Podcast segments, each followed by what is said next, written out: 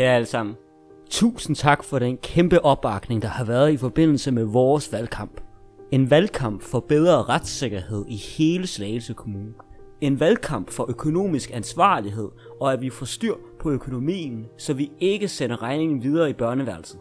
En valgkamp for bedre vilkår til folk med handicap og psykiske sårbare.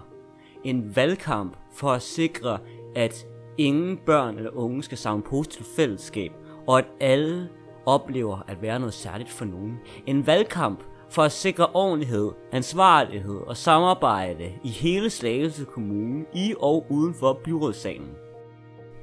Lige nu bliver stemmerne optalt, og uanset hvordan tingene fordeler sig, så har vi alle sammen været med til at sætte nogle vigtige emner højt på den politiske dagsorden.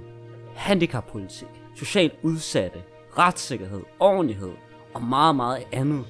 Og det er jeres fortjeneste. Vores allesammens fortjeneste. Tusind, tusind tak.